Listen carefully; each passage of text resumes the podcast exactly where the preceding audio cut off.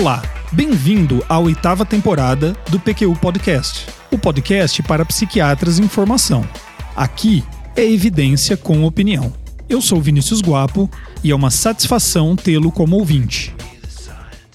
Caros e caras ouvintes, teremos no PQU Podcast mais uma entrevista. Dessa vez, quem nos dá a honra de conversar conosco é o professor Jair de Jesus Mari.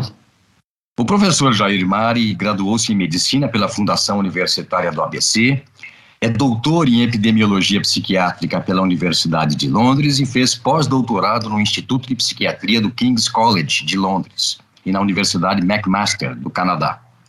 É professor titular do Departamento de Psiquiatria da Unifesp desde 1996. É também professor honorário do Instituto de Psiquiatria do King's College de Londres e chefe da Urban Mental Health Section da WPA. Suas pesquisas abordam os seguintes temas: esquizofrenia, epidemiologia psiquiátrica, ciência da informação, avaliação de serviços de saúde mental, transtornos psiquiátricos na atenção primária, transtorno de estresse pós-traumático e revisões sistemáticas. Contabilizados pela Web of Science, o professor Jair Mari possui 374 artigos indexados, com mais de 6.400 citações e fator H de 40. E além disso tudo, ele mantém ativo um consultório médico privado. Tudo bem, Jair? Algo a acrescentar? Não, muito obrigado pelo convite. Então, aqui gostaria de agradecer essa oportunidade né, de contato com os colegas em todo o país e parabenizar o Retem, o Vinícius, por esse empreendimento tão interessante, não é? E para mim é realmente é uma honra poder é, participar.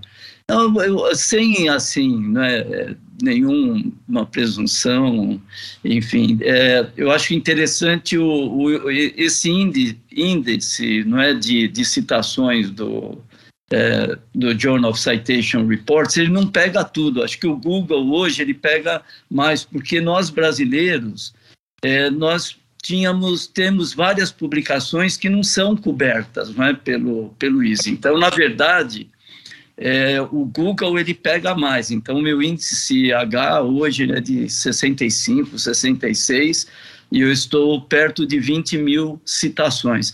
Mas é óbvio né, que isso é, diz muito pouco sobre a pessoa. Não acho que, que as publicações e as citações científicas elas refletem é, o todo de uma pessoa. Né? É um indicador que, que a nossa geração valorizou muito. Mas hoje ele tem sido muito questionado também, porque o que importa, né? O que importa é a qualidade da produção científica, né? É o quanto você, como pessoa, também contribuiu para a formação de outras pessoas e recursos humanos e o quanto do seu trabalho, né, ele é dirigido para duas funções importantes da produção científica, que é o avanço da ciência, o avanço na área, e o outro que é o translational, né, que seria o quanto da nossa produção científica pode ser traduzido para mudar né, a vida das pessoas de fato, uma melhor clínica e com uma melhor organização dos serviços de saúde e combater a ignorância mesmo, né? E aí, uhum. mas ao longo aqui da, da palestra, nós teremos oportunidade de voltar para esses temas. Perfeitamente. Olha, a honra é nossa, viu, Jair? É uma oportunidade, assim, privilegiada que você nos, nos concede de conversar com você e de falar um pouco sobre o modo de pensar que as pessoas já devem ter percebido que é bastante evoluído, né? Mas comecemos do começo. Como é que foi a escolha de cursar medicina, Jair? E como é que as coisas evoluíram desde então? Então, olha, Reti, eu venho de uma família muito simples, né? É, meu pai, ele chegou a trabalhar na, na ferroviária de, de São Paulo, né? Ele Sim. até foi jogador de futebol do, do Nacional, do SPR, da São Paulo Railways. E, Olha. E aí até chegou a ser a, a, a, jogar um pouco no Palestra Itália em 1930, 1932, né? Mas, mas meu pai teve um problema grave de alcoolismo, né, de dependência ao álcool, e isso prejudicou muito a vida dele. Né, e, e, obviamente, prejudicou nossas vidas também. E eu perdi minha mãe muito precocemente. Minha mãe faleceu aos 10 anos e meu pai com esses problemas, depois no fim da vida ele se recuperou, né? Então, eu, eu sou caçula de quatro irmãos. Hum. É, não havia na nossa família essa cultura, por exemplo, ah, vai fazer medicina, não é? Então, o, o que, que aconteceu? Eu comecei a trabalhar num banco, né, desde os 14 anos, não é? Assim, já trabalhava com 13 anos e meio. Aos 14 anos, no primeiro mês, eu já, já fui registrado né, no Banco Nacional. E aí eu trabalhava nesse banco e, e ao mesmo tempo eu tocava numa banda de rock, né? Então, aquela loucura, né? De, já desde cedo fazendo várias coisas, né? Mas eu era, eu era um bom aluno, eu, tinha, eu percebia que tinha capacidade de estudo e eu percebia que eu não era um bom músico, que eu iria ser um músico, eu adorava música, adoro música, não é? mas eu não como talento. Não é? Foi bom porque eu aprendi algumas coisas, eu tocava contrabaixo numa, nessa banda, né? e, e aí é, veio essa história, né? por que fazer psiquiatria? Aí naquela época, né? isso era né, final da década de 70, nós ah. já tínhamos os livros do Ronald Lang, não é, do Thomas Sass, não é, que a loucura não existe, do Thomas Sass, do Eu Dividido, de o livro de, de 1960 do Ronald Lang. Então aquilo me é, fascinava, não é, aquele mundo. Então eu, eu meio que tinha essa esse gostinho pelo rock, não é, pela contracultura, não é, e e aí é, vendo, né, assistindo. Eu não sei nem como que essas informações chegavam a gente. Né? Hoje elas são tão fáceis de serem atingidas, eu não faço ideia como que isso acontecia. Mas eram através é, de entrevistas, né? o Pasquim, é, o Movimento, né? tinham revistas que possivelmente traziam essas matérias, né? E aí eu fiquei encantado por esse tema da antipsiquiatria e, ao mesmo tempo, tinha uma cultura que não era de fazer medicina, não é? E aí, no banco, quando eu falei que eu ia sair do banco para tentar medicina, os caras queriam me matar. Pô, mas você tem um baita futuro aqui, você já com 16 anos eu já era chefe de uma sessão, você não devia largar. Eu falei, não, não, não é para mim, né? Eu vou tentar é, fazer psiquiatria não é? e fazer medicina. E aí o que aconteceu? Bom, eu tinha poucos recursos, né? E eu fiz, é, é, não, não dava para ficar fazendo muito vestibular.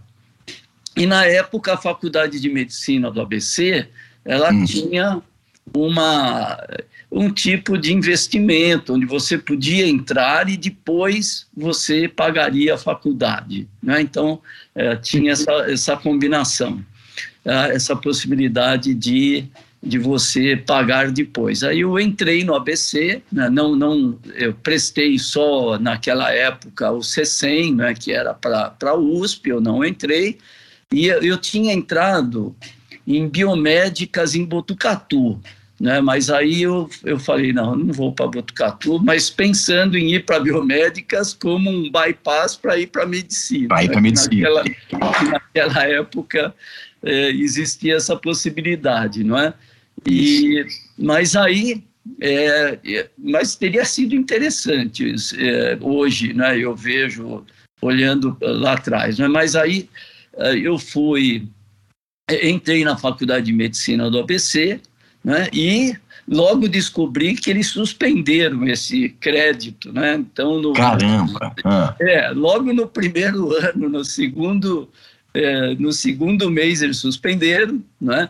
E aí mesmo assim, aí o que aconteceu? Eu comecei a dar, dar aulas é, de química, né? E aí fui dar aula em cursinho e cursei a faculdade de medicina dando aula de química, química orgânica, né? e aí aprendi muito, aprendi um pouco e aprendi muita didática, cheguei a ser professor no equipe, né? Puxa vida, Jair, que interessante. E, e, no, e o equipe era um colégio onde você tinha toda a burguesia liberal da cidade de São Paulo, né? Então tive a oportunidade de conhecer pessoas muito interessantes, não é? Como hum. o Serginho Groisman, o Arnaldo Antunes. Olha só. Né? E, e, e, conhecer pessoas, enfim, muito legais, não é? Que, que fizeram parte da minha vida. O Eduardo Gianetti, que depois ele foi é, também fazer PhD é, no, na Inglaterra, é? em Cambridge. Então, é, foi assim que eu fui para a faculdade de medicina, não é? e consegui me formar. E quando eu entrei em medicina, eu queria fazer psiquiatria. Mas aí o que, que aconteceu? Nós tínhamos aula no, na Água Funda. E hum. aquela e Água Funda era um verdadeiro manicômio. Né? As condições precaríssimas. Né? Falei, meu Deus, né? o que, que é isso? Né? Os, pa os pacientes jogados, nus, cheio de urina, né, mal cuidados, né? É, desculpe. Então eu pensei em desistir da psiquiatria. Eu falei, ah, não, isso daqui é um horror, não é? Um uhum. teatro horroroso, não é? é? Como que esses pacientes são cuidados? Eu não tinha ideia de, da, da situação. E é óbvio que eu já tinha aí uma certa formação na antipsiquiatria, não é? Aí eu tinha pensei, ah, acho que eu vou fazer clínica, não é? Hum. É, mas aí veio aquela ideia assim: não, nós temos que mudar essa situação é, da psiquiatria, não é? Vamos, é, aquela coisa do jovem né, que, que, que, você imagina que você pode mudar o mundo, né? Bom, de uma certa forma a gente contribui, não é? Sim. Mas eu aí veio aquele ímpeto, não, vou fazer psiquiatria porque é, não é possível que a psiquiatria se mantenha uh, nesse nível, não é? Por que, que essas pessoas não podem ser mais bem cuidadas e tal? Então aí eu decidi fazer, voltar para a minha ideia inicial, que era fazer psiquiatria, e assim que eu terminei a faculdade de medicina, eu prestei filosofia na USP, né? Oh. Ah.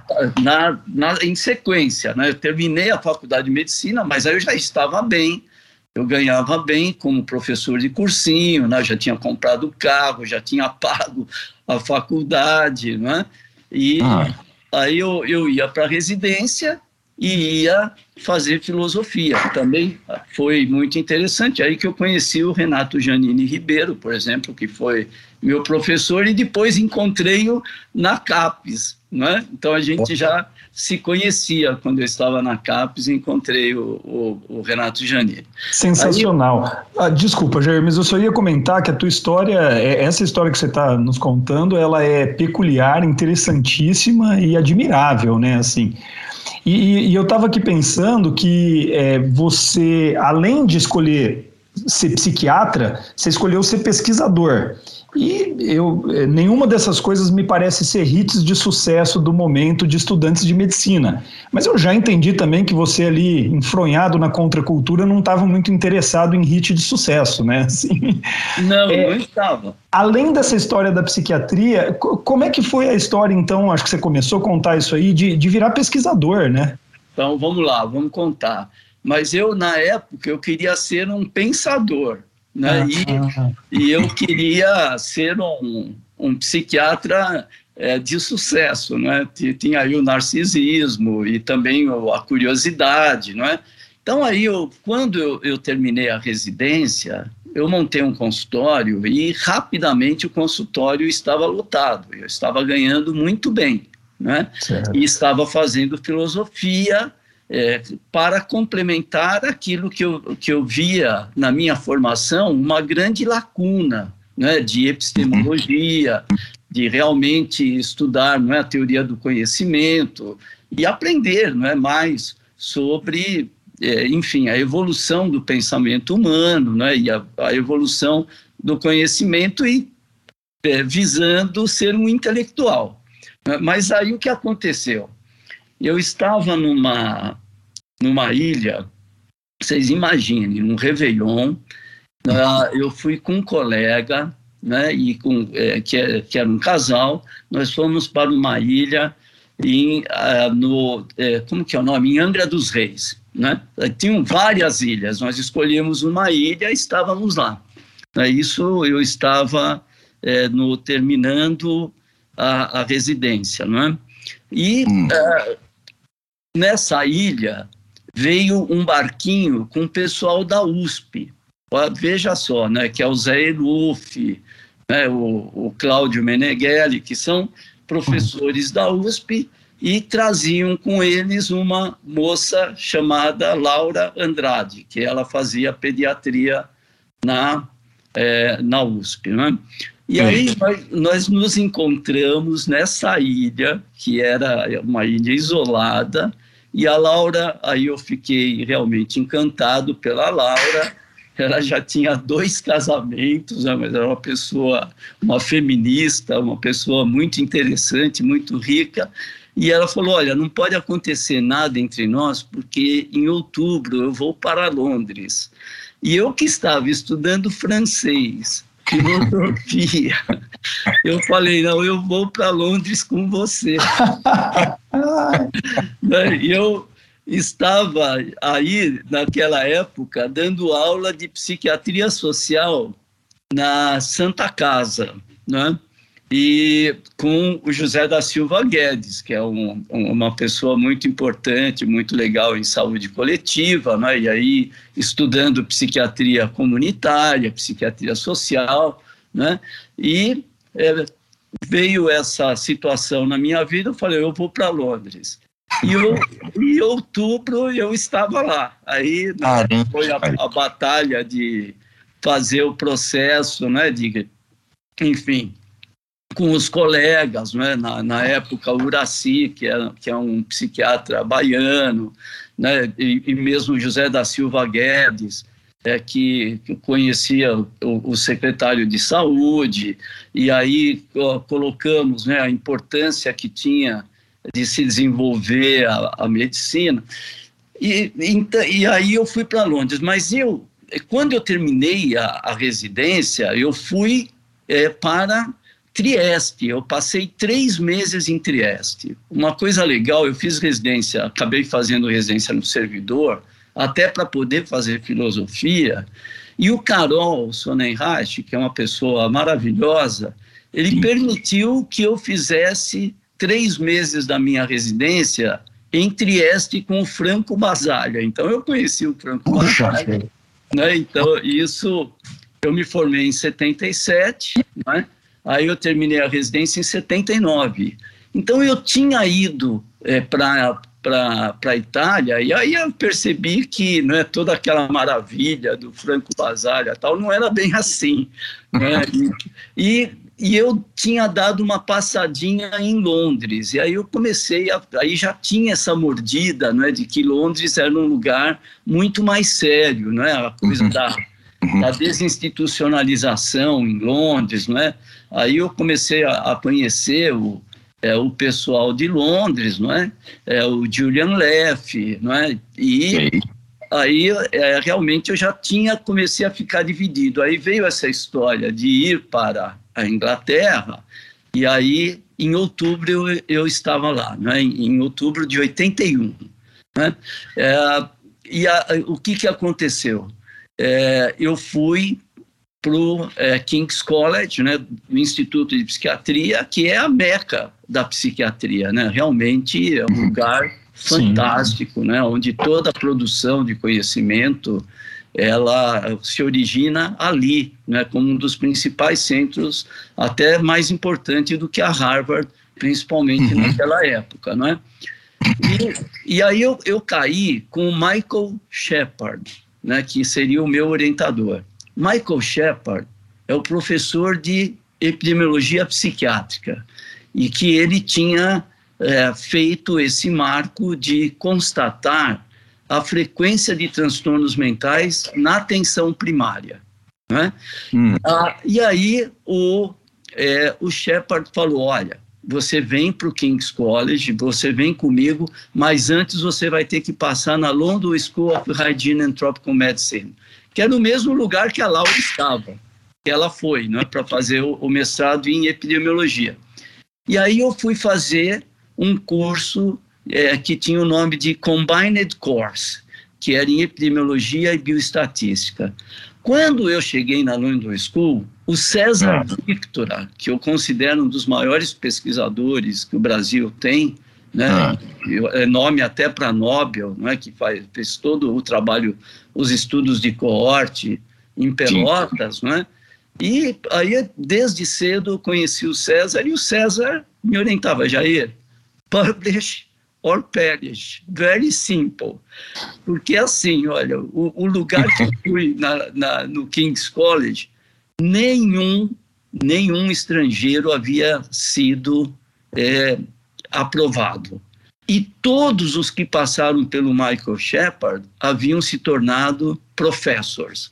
Então era uma situação bem complicada para mim. Eu cheguei com inglês pobre pra caramba, porque eu estava estudando francês uhum. naquela Oi. época. E meu inglês era horrível. Hoje melhorou um pouco, né? mas. É, então, na London School, aí eu tive a oportunidade de, de iniciar uh, os estudos em metodologia científica, não é? em metodologia, métodos de investigação. E aí, óbvio que esses métodos de investigação eh, nós passamos a aplicar na psiquiatria, né, dentro é, dessa, dessa unidade que tinha né, o professor Michael Shepard e tinha também o, o David Goldberg, com quem eu tenho um relacionamento muito bom, e, inclusive vários trabalhos publicados com ele. Hoje ele é o Sir uh, David é. Goldberg, não é? Uma pois é. pessoa é. muito rica, né? E uh, foi aí que eu me tornei pesquisador, né? mas tendo essas duas bases, vindo da contracultura né? e aprendendo a metodologia científica que me ensinou a ter crítica, não é, sobre os fundamentos, não é? Ué, que, o que, que é isso realmente, não é? Então aí entram várias outras histórias, mas foi aí que eu é, percebi a importância, não é, dos dados.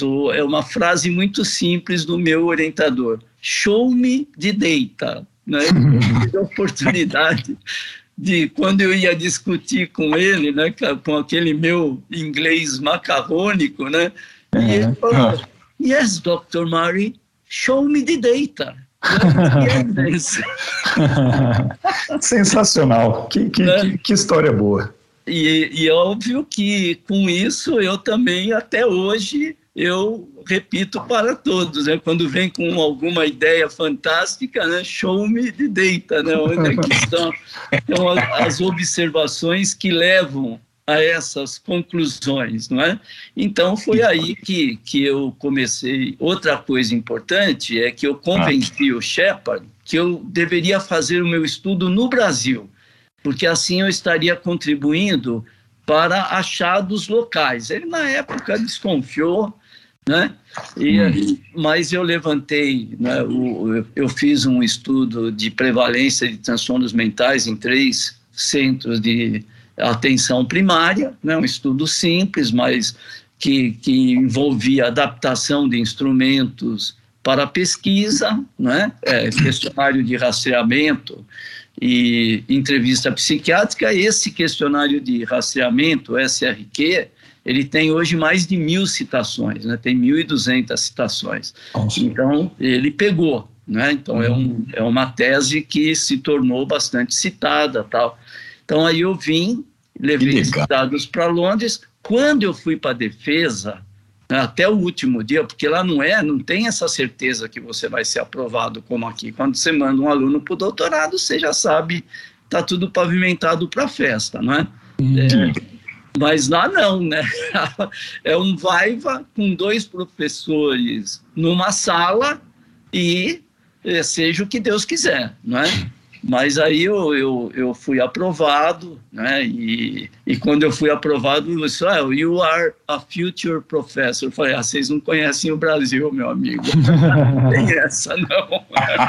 mas acabou se tornando realidade. Né? Eu não tinha ideia de que, obviamente, eu teria bala para ser um, um professor, né? mas aí quando eu voltei e a Escola Paulista de Medicina é, me recebeu muito bem, né? Na época tinha o, o, Cláudio Miranda, que foi que era professor, depois o Itiro Shirakawa e principalmente o, o Marcos Ferraz, né? O Marcos ele era chefe do departamento, né? E, e ele me é, me chamou para trabalhar lá e inclusive aí com o Marcos, o Marcos era coordenador de saúde mental do estado de São Paulo, aí nós começamos a fazer os primeiros levantamentos né, nos hospitais e tal. Então fizemos aí uma, um time bem legal e aí eu comecei a, a minha história na Escola Paulista de Medicina. Né? Um ano depois, em 1986, eu já estava na escola e, e, e até hoje, em 1987, eu me tornei professor. Em 1995, em 1996, em 1995 foi a livre docência, em 96 o concurso para titular, e eu estou lá desde 1986. Né? E, e é um lugar que, enfim, me abraçou e eu abracei. Né? É um lugar que, que é, realmente tem essa filosofia né? de trabalhar com os melhores cérebros, de, e hoje eu sou uma pessoa, sou um epemista fanático, né? Que legal. E, e a partir, quer dizer, é, olha, é uma, traje, é uma trajetória, hein, Vinícius, completamente é, inusitada. Parabéns. Exatamente. E que perseverança, hein? Você foi adiante. Você se formou em filosofia ou você acabou parando com a filosofia? Não, porque eu, eu, eu fiz metade do curso. Entendi. Mas o seu objetivo estava resolvido, você já tinha aprendido ali as bases filosóficas. É, pouco, né? Pouco. Gostaria de ter muito mais, né? É. Mas já aprendi um pouco de Descartes, né? De Hobbes, de é, Rousseau, não é? Russell, né? É, e, mesmo o existencialismo, né? Jean-Paul Sartre, e, enfim. Aí é óbvio que também foi muito interessante essa essa visão da filosofia, porque para mim ficou muito claro, né, como muitos conceitos na psiquiatria e na, na, na própria psicanálise né, e na psicologia eram frágeis, né, porque aí você aprende dentro da filosofia a fazer uma análise crítica dos textos, né, da, da intuição, né, da generalização. Né, então, Exatamente. você desde cedo eu tinha uma visão muito crítica, né, do Reich, do Jung, do próprio Freud, né, sabe, do encadeamento é, filosófico, né, do, do pensamento, né. Então é óbvio que essa exposição na filosofia contribuiu para que eu desenvolvesse também uma crítica interna e eu via né, a diferença entre um trabalho na filosofia, que era um trabalho muito mais cuidadoso, né, uhum. um trabalho muito mais profundo, e os textos na, de, é, de pessoas na psicologia, onde os textos eram muito frágeis, onde os encadeamentos eram vagos, né, e as conclusões, as pessoas repetiam aquelas conclusões sem conhecerem exatamente quais os pressupostos né, aí, filosóficos, né, empíricos que é, poderiam dar sustentação àquela conclusão. Né? Então, desde cedo, essa, essa a, participação na, no curso de filosofia foi importante para que eu tivesse essa, já desde cedo, um pensamento, uma atitude mais crítica, é? Uhum, uhum. Em relação ao, ao, conhecimento que se tinha na época, não é? Dentro da, da própria psiquiatria. Ô Jair, e, e, como, e como pensador que você queria ser e se transformou, você tem essa história peculiar. Aqui no. Eu acho que essa mistura de contracultura com King's College Aqui no interior a gente falaria que é um cruzamento de tatu com cobra, sabe? é, houve, assim, e eu fiquei muito curioso de saber como que você fez essa junção dessas coisas. Teve decepções é, com Olha, o que... Ah. O que, que tem hoje, né? O que, que acontece? é, eu acho que, que a contracultura, né, tem um, é, tinha um, um, professor na, lá em Londres, né, que ele falava, é, o Anthony Clare, né, e, e, ele, ele, ele era do nosso departamento e ele tinha um programa na BBC que ele hum. entrevistava pessoas famosas. E era muito legal, porque era a forma de já romper o estigma, não é? Uhum. E, e, o, e, o, Tony Clare, ele falava assim, olha, é, a contracultura, ela originou e vai originar grandes psiquiatras, né?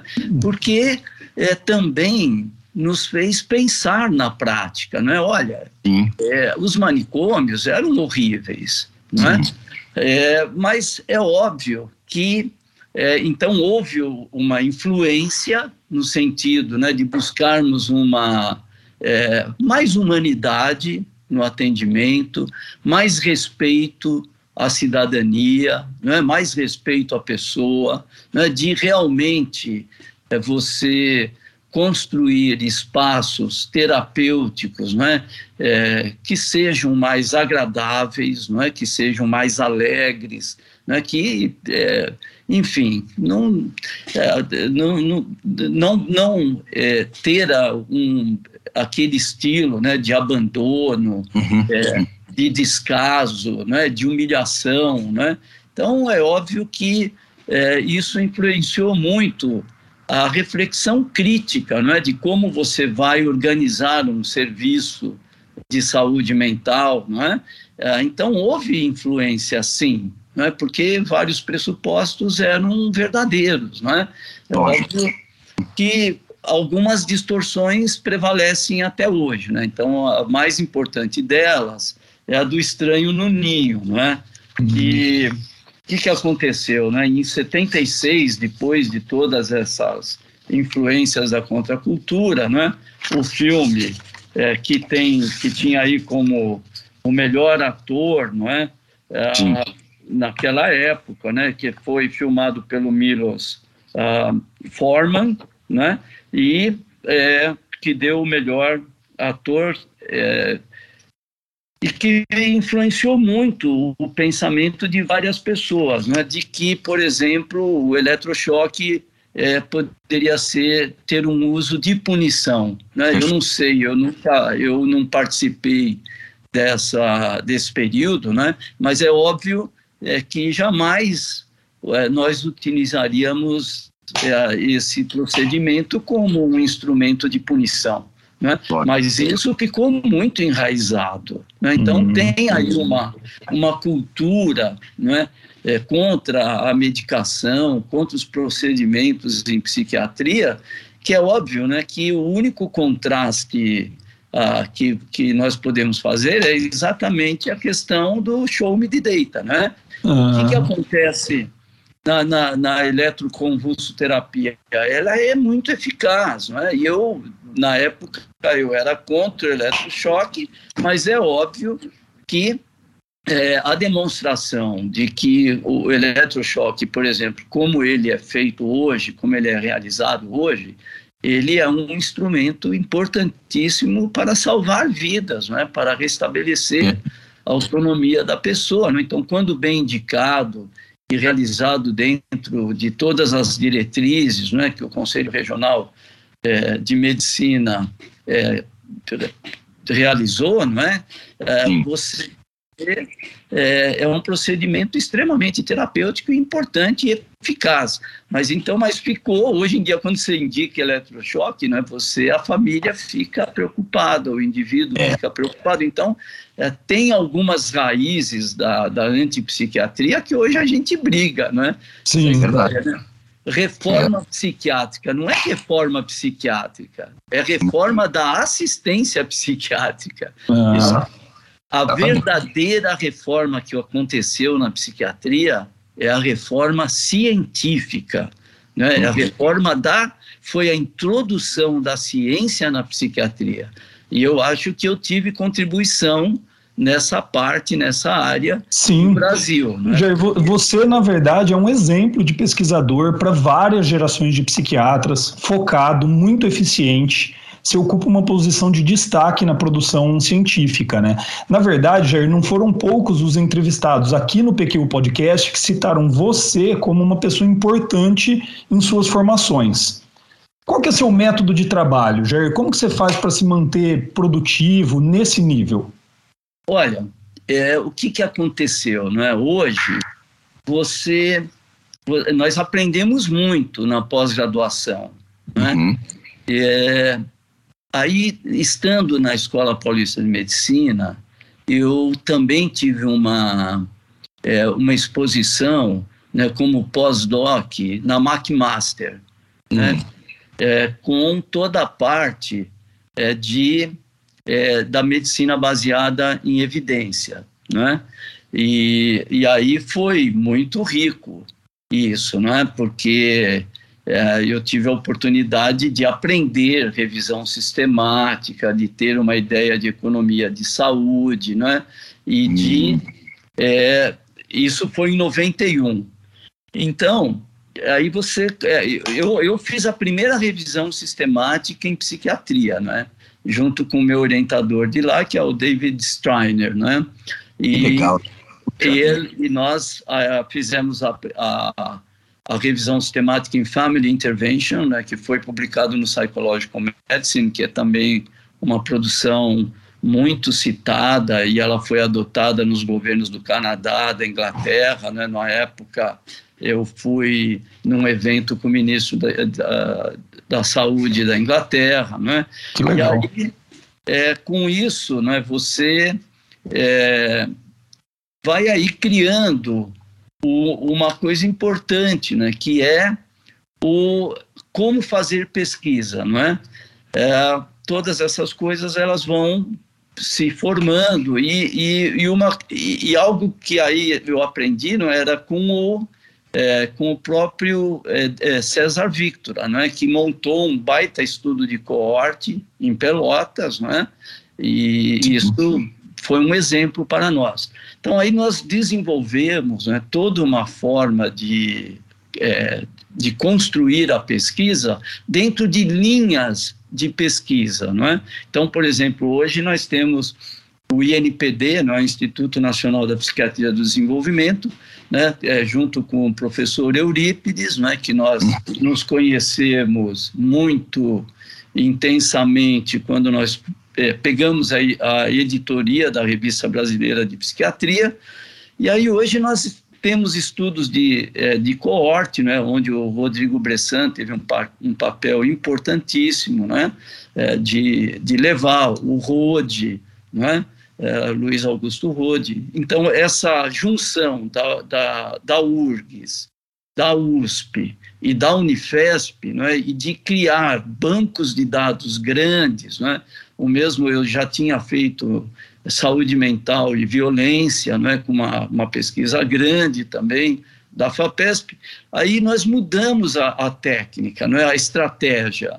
O aluno tinha que fazer a tese dentro de uma linha de pesquisa já é totalmente solidificada. Não é? Com isso, você monta uma linha de montagem, né? você Sim tem, uhum. que é o que acontece. Né? Eu participo de 15 a 20 publicações científicas por ano. Né? E eu, eu leio todos os artigos, eu participo ativamente, não é? Eu nunca fui de colocar nome em artigo onde eu não tive participação. Perfeito. Eu tive uma, uma, uma preocupação ética, né? essa história do professor.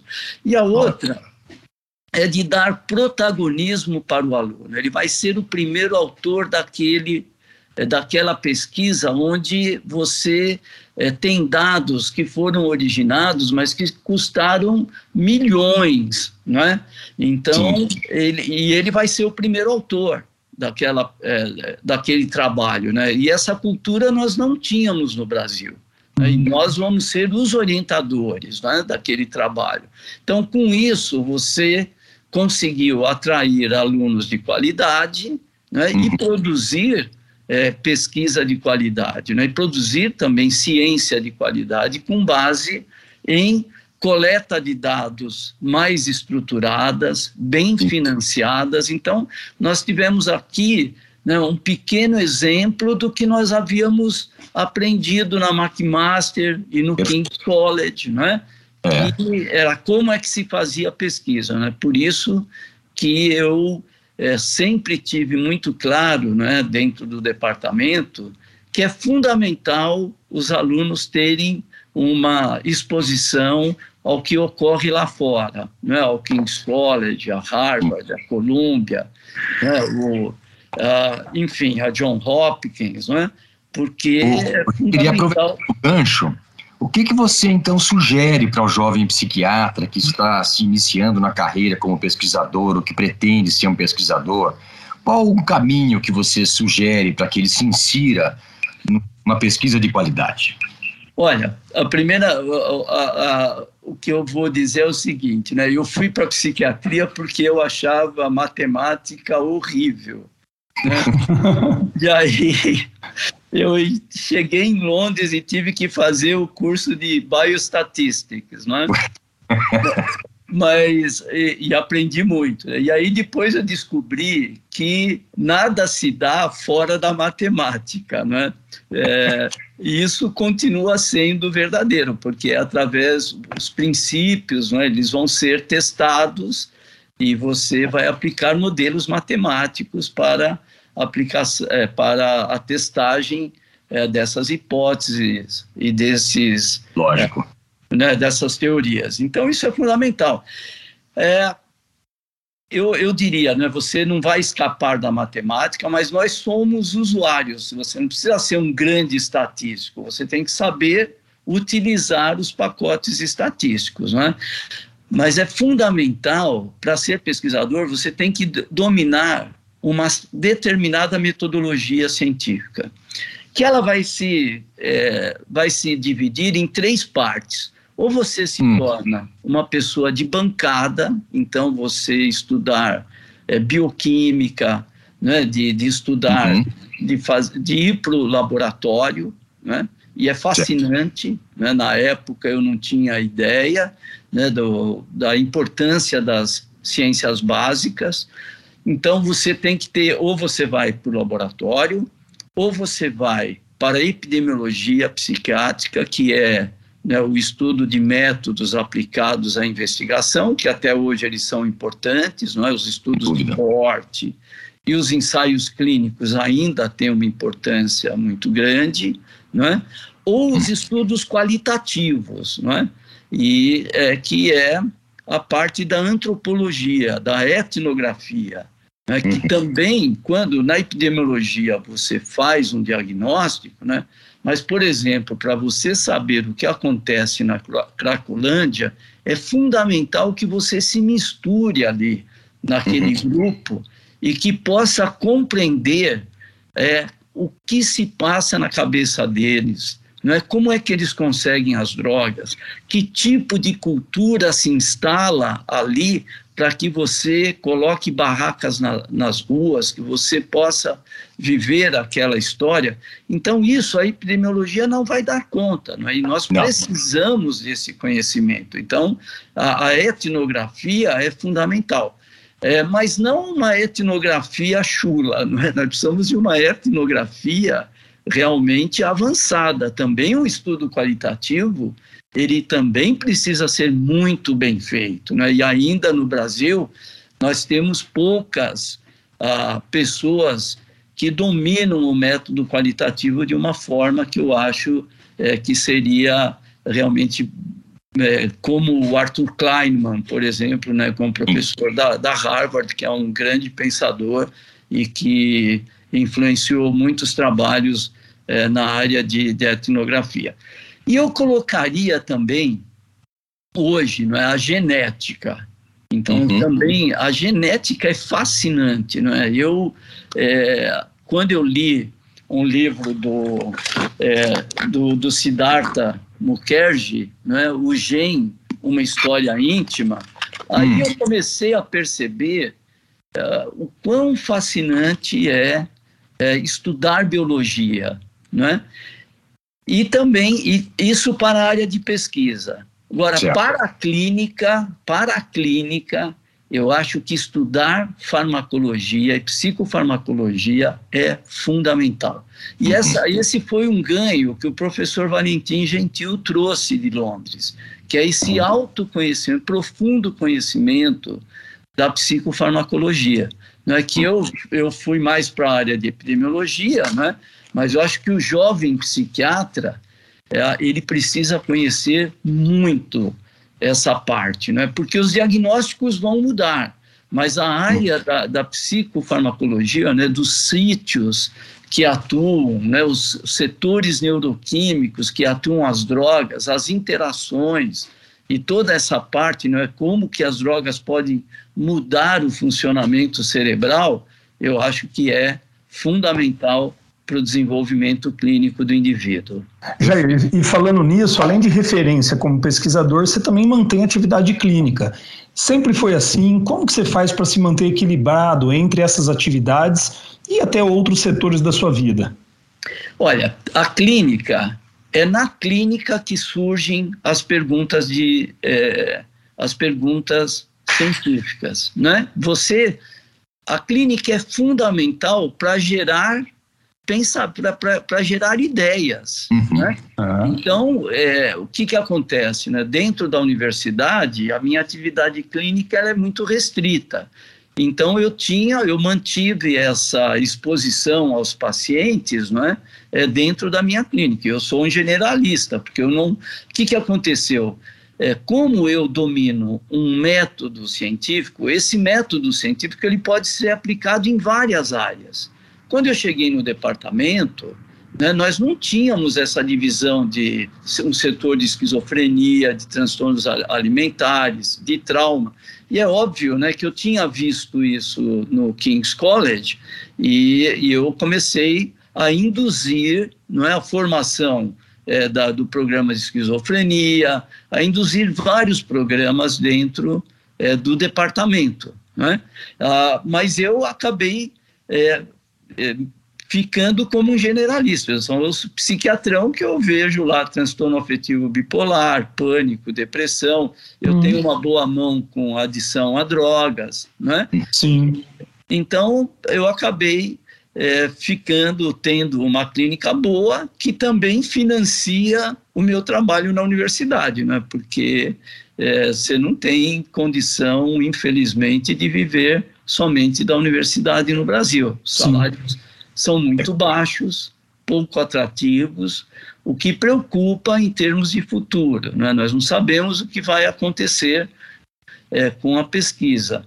O Brasil, né, por causa dessa junção né, da USP Ribeirão, é, da, da USP, Campo São Paulo, da URGS, uhum né, do, da Unifesp, da UFRJ, mesmo a Federal de Bahia, Pernambuco, nós começamos a ter centros altamente produtivos na psiquiatria. Então, a psiquiatria acadêmica no Brasil, ela desenvolveu muito. O Brasil está entre os 10 países é, de maior produção de conhecimento na área de psiquiatria e neurociências. Isso não é pouco. Né? Então, uh, o que agora, né? É, isso é na parte científica. Então, nós melhoramos muito a formação de recursos humanos. Essa parte da, da, ciência, ela é fundamental para que os indivíduos tenham uma exposição a ela. Por quê? Porque isso permite o indivíduo ter uma avaliação crítica, né? Eu não vou ler somente a conclusão de um artigo científico. Eu devo me perguntar como que aqueles dados foram gerados, qual foi o método utilizado, né? E eu devo questionar se o método utilizado ele dá fundamento para aquela conclusão científica. Né? Então, esse ponto é um ponto muito importante na formação de um indivíduo, e que nós sabemos é, que são poucos centros, né? mas houve uma disseminação muito grande, uma melhora fantástica de, de, formação do psiquiatra no Brasil e nós podemos ver hoje, né, nós assistimos isso, né, é, psiquiatras jovens e brilhantes apresentando em congressos internacionais. Né? O Brasil é, avançou muito nessa parte, e aí induzido pelas mudanças provocadas na pós-graduação. Né? Uhum. E que estimularam a produção científica e não mais aquela história antiga que era ter uma revistinha local onde se publicava tudo o que queria, né? Então nós passamos a ter uma integração da nossa área com uma uh, uma vigilância, digamos assim, externa maior, né? Sim. E um intercâmbio mais estreito, né? Com a produção é, científica de ponta, né? e isso contribuiu muito para que é, nós avançássemos na parte de ciência e isso influenciou com certeza a, a formação clínica não é? é do, do nosso psiquiatra. É. O Jair, Mudando um pouquinho de, de, de assunto, até para aproveitar essa nossa conversa, eu sei que você sempre se interessou por saúde mental e sociedade. Você já fez estudos sobre saúde mental e violência, doença mental e violência. Você poderia fazer, eu sei que é difícil, mas você poderia fazer um resumo do que você pensa atualmente sobre esse tema? Olha, é, nós, é, seres humanos, estamos integrados ao ambiente. Não é? Uhum. E, e, houve uma. O que nós tivemos a oportunidade, né, de, ao longo desses anos, de ter alguns, em inglês a gente chama milestones, não é? Sim. Algumas mudanças que foram fundamentais. Bom, uhum. ela, ela se inicia com a introdução dos computa computadores na psiquiatria. Quando eu cheguei com o computador, os caras davam risada da minha cara. O que, que o psiquiatra vai fazer com o computador? Né? Era motivo de chacota. Né? Aí, depois, é, nos, no ano 2000, quando saíram os resultados sobre Disability Adjusted Life Years, né? Uhum. os DALIs, mostrando que transtorno mental causava uma incapacitação muito importante quando comparando né, os transtornos mentais com outras, outros problemas de saúde na comunidade. Então, isso passou a, a, a saúde mental passou a chamar atenção, né? Uhum. É, e aí o, o, Richard Horton do Lancet, né, ele montou um grupo de experts, de expertos, né, é, de todo o planeta e eu fui chamado para esse grupo, né, que é o, o Global Mental Health. Uhum. E aí é, que foi aí o, o, movimento, né, que não há saúde sem saúde mental, there is no health without mental health, né, em 2008 é, lançou esse suplemento mostrando, né, o impacto dos transtornos mentais é, na comunidade. E aí, nós sabemos, né, hoje também, com todos os estudos em, em epidemiologia tal, dos determinantes sociais desses transtornos mentais, não é? O quanto que uma sociedade, não é, com uma desigualdade social, como existe nos Estados Unidos e como existe no Brasil, pode contribuir para um aumento dos transtornos mentais e um aumento da violência, não é? Porque essa esse distanciamento social, né, ele provoca, ele induz né, a violência. Ah, então, é óbvio que esses estudos se tornaram fundamentais. Não é?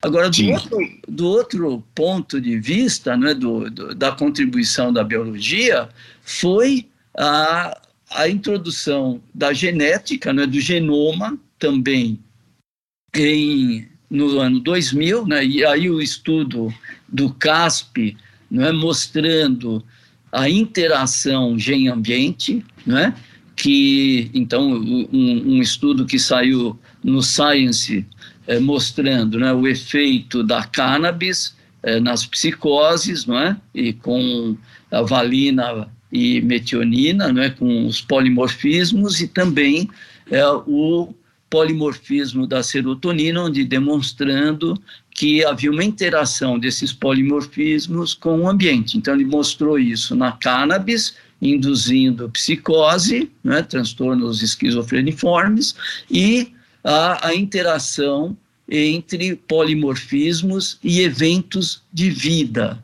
Né? O que, que isso quer dizer? Aí nós aprendemos né, que o genoma interagindo com o ambiente, é, ele provocava em algumas pessoas um risco maior de você desenvolver transtornos mentais. O que isso diz? Não é que há uma interação da sua vulnerabilidade, da sua herdabilidade e assim a sua vulnerabilidade biológica e o ambiente, né? E daí nós descobrimos o genoma, né? Puxa, agora sabemos tudo, né? Mas aí depois nós aprendemos que o genoma não era fixo, né? Uhum. E que aí é, que é o conhecimento que nós herdamos aí da McGill, né? Do, do grupo da McGill, que é ah, o conhecimento da epigenética, né? Uhum.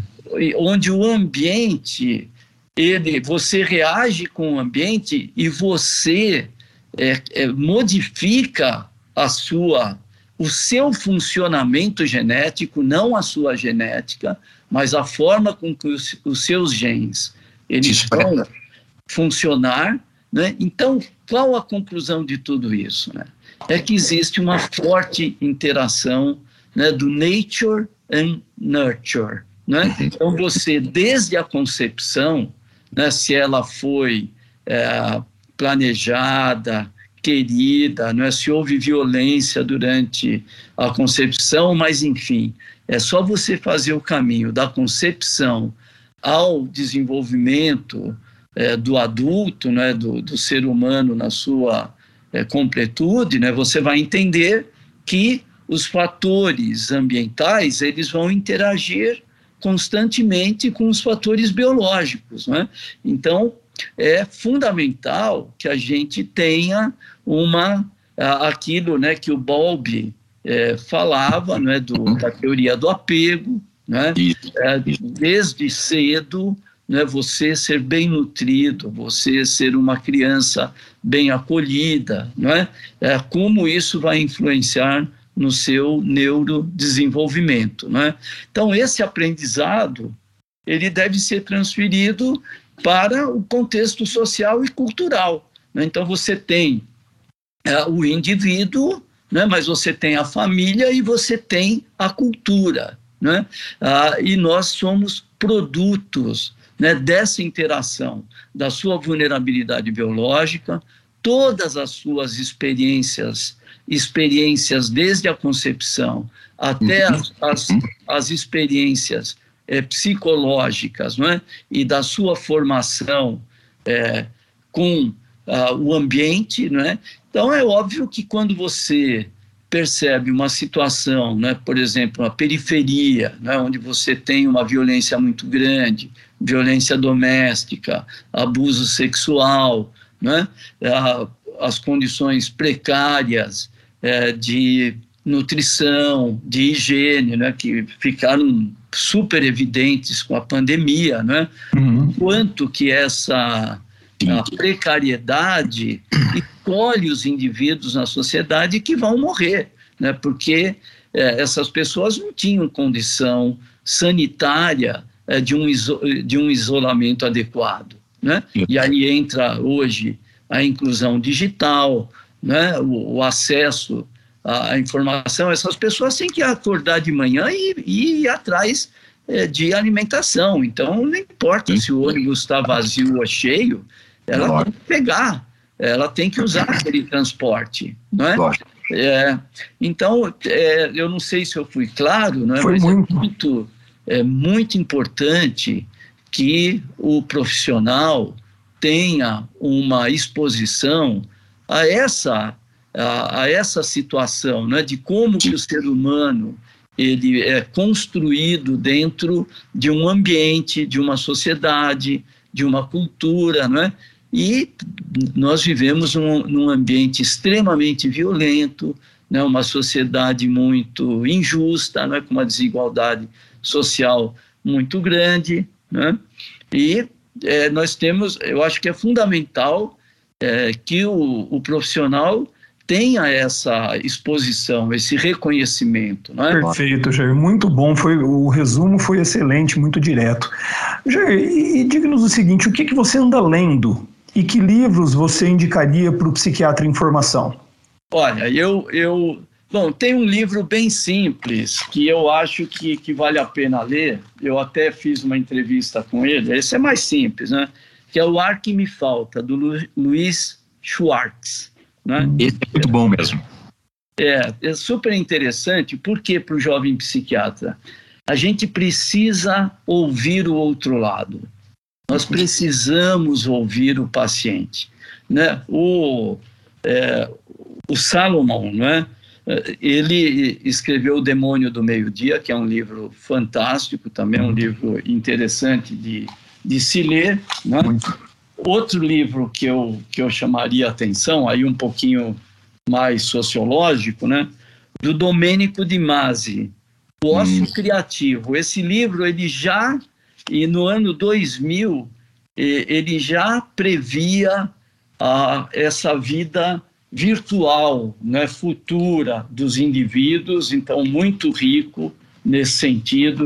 Ele já previa o, é, essa questão do trabalho remoto, né, já previa a possibilidade é, de uma pandemia, né?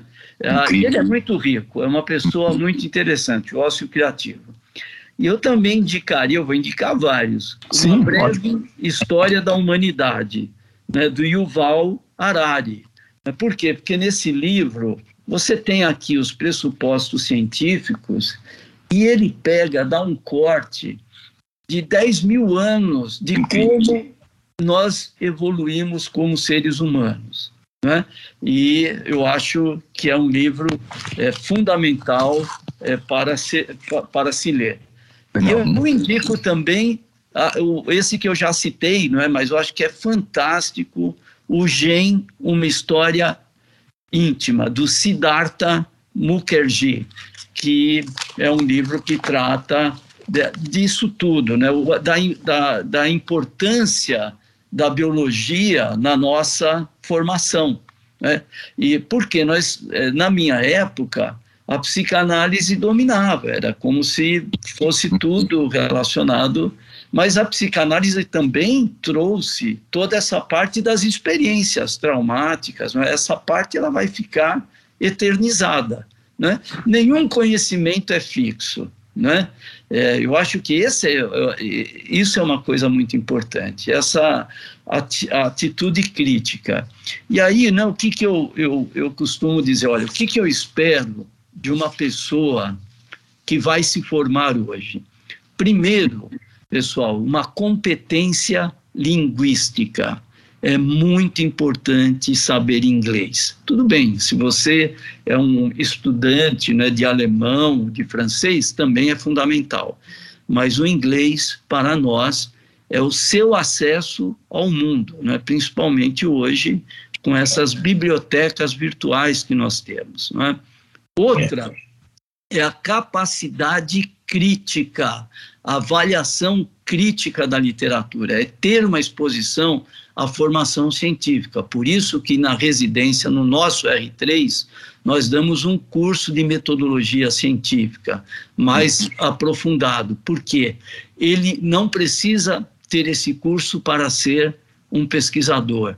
Ele precisa para saber depurar essa literatura, essa quantidade imensa de informações que nós recebemos, de você realmente escolher aquilo que é importante, né, que é decifrar como que aquele conhecimento foi realizado.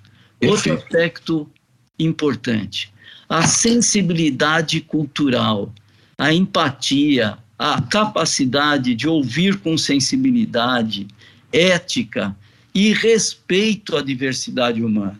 Então, se nós dermos risadinha quando estamos é, cuidando de uma pessoa trans ou de um travesti, uhum. vocês não podem fazer isso, pessoal. Se nós não tivermos sens sensibilidade com raça, gênero, sabe? É, quem que vai ter? Né? Então, o psiquiatra ele precisa ter essa sensibilidade cultural. Outra, competência pedagógica. O que, o que, que é isso? É a capacidade, a habilidade didática, principalmente hoje, não é, com essa exposição que nós temos, a, a, a internet, a possibilidade de você se comunicar com várias pessoas ao mesmo tempo, como nós estamos fazendo aqui, mas uhum. como traduzir o conhecimento no contato com uma família, né, no oh. contato, no, no, nosso caso, nos médicos, né, do residente para o interno, né, do interno para a família. Né, então, essa competência pedagógica até de ser um pesquisador e dar uma baita aula num congresso, uhum. e nós, como brasileiros, nós nos sentimos orgulhosos disso. Verdade. E também com a introdução da tecnologia, então são cinco áreas importantes, né? a contribuição da tecnologia ela deve ser sempre vista com uma parte crítica, né? nós sabermos quais as implicações dela, né? É, e sempre termos uma reflexão crítica sobre esses avanços da, da tecnologia, né? de, então eu, eu tenho que ter uma avaliação crítica se eu devo ou não pedir um, um exame farmacogenético, é, como que eu vou utilizar a telemedicina, né, e assim por diante. Né? Então, é, ter é, sempre essa reflexão crítica. Então, eu acho que esse é o, o mundo moderno, assim, digamos, né, do, do profissional e é o profissional do futuro, não é? Perfeito, Jair, perfeito. Jair, muito obrigado por essa participação memorável aqui no PQ Podcast, viu? Antes da gente finalizar essa conversa, você gostaria de dizer algo mais? Não, eu, eu, é, eu acho que é isso, né, pessoal? A gente, acho que a gente conseguiu cobrir uh, esses pontos importantes, não é? é também acho. Eu, é. eu, eu, me sinto honrado, né? E, enfim, muito, foi, foi muito legal ter adotado essa profissão. Hoje eu com 68 anos, né? E, a, e ter visto isso que aconteceu, né? É, um ponto importante aqui também de desenvolvimento nosso foi quando o professor Eurípides e eu é, em 98, nós assumimos a Revista Brasileira de Psiquiatria. Né? E eh, nós tornamos a Revista Brasileira uma revista é, que é publicada em inglês. Houve muita resistência na época, o Retten participou Verdade. dessa, eh, desse momento. Né? É, mas qual que era o sentido disso? Era é, fazer da psiquiatria brasileira uma, um intercâmbio constante com a universalidade do conhecimento. Não existe um tipo de conhecimento, não é? Mas o fato dele ser universal permite que nós possamos ter intercâmbio com outras áreas, não é? Com outras culturas. E, e uma coisa que eu, que eu deixo para refletir é assim, pessoal, eu sempre fico pensando como que os psiquiatras daqui a 50 anos vão olhar para nós. Será que nós estamos fazendo barbaridades e não notamos? Então, eu acho que a gente sempre deve perguntar, se perguntar assim, o que, que eu posso estar fazendo que não deveria estar fazendo? Como é que nós vamos ser é, olhados não é, no futuro? Será que, que a gente está fazendo coisas que hoje a gente critica né, no uhum. passado? E, então, eu acho que é sempre bom ter isso em mente. Né? Ninguém tem a verdade. Né? É, nós, é, eu acho que a postura científica é uma postura de, é, se, é, de se mudar durante a vida, não abandonar a arte, não é? De assistir é muitos filmes, de discutir os filmes, não abandonar a literatura, não ab abandonar a música. Né? Eu acho que, que todos nós, principalmente o, os psiquiatras devem desenvolver, além da ciência, a própria arte, né? porque são os dois elementos fundamentais é, de aplicação clínica e de aplicação dos nossos conhecimentos, também levando em conta a sociedade. Jair, mais uma vez, era muito obrigado por você ter conversado conosco aqui. ter reservado esse tempo para a gente. Foi um prazer. E, e olha, eu não posso é, descrever o quanto eu estou satisfeito com essa entrevista. O, o, Vinícius disse bem, ela é memorável. Você acho que traduziu bem é, uma visão assim abrangente, uma visão crítica que você adquiriu ao longo da sua formação. Muito obrigado, viu, Jair? Um abração para você. Prazer, pessoal. Muito obrigado pela oportunidade. Um abraço, Jair. Acesse a nossa página no Facebook e siga-nos no Instagram para ficar por dentro de tudo o que acontece no PQU Podcast. Confira em www.pqpodcast.com.br todos os episódios já publicados, com as respectivas referências, organizados por data, autor e sessão. Agradecemos sua atenção.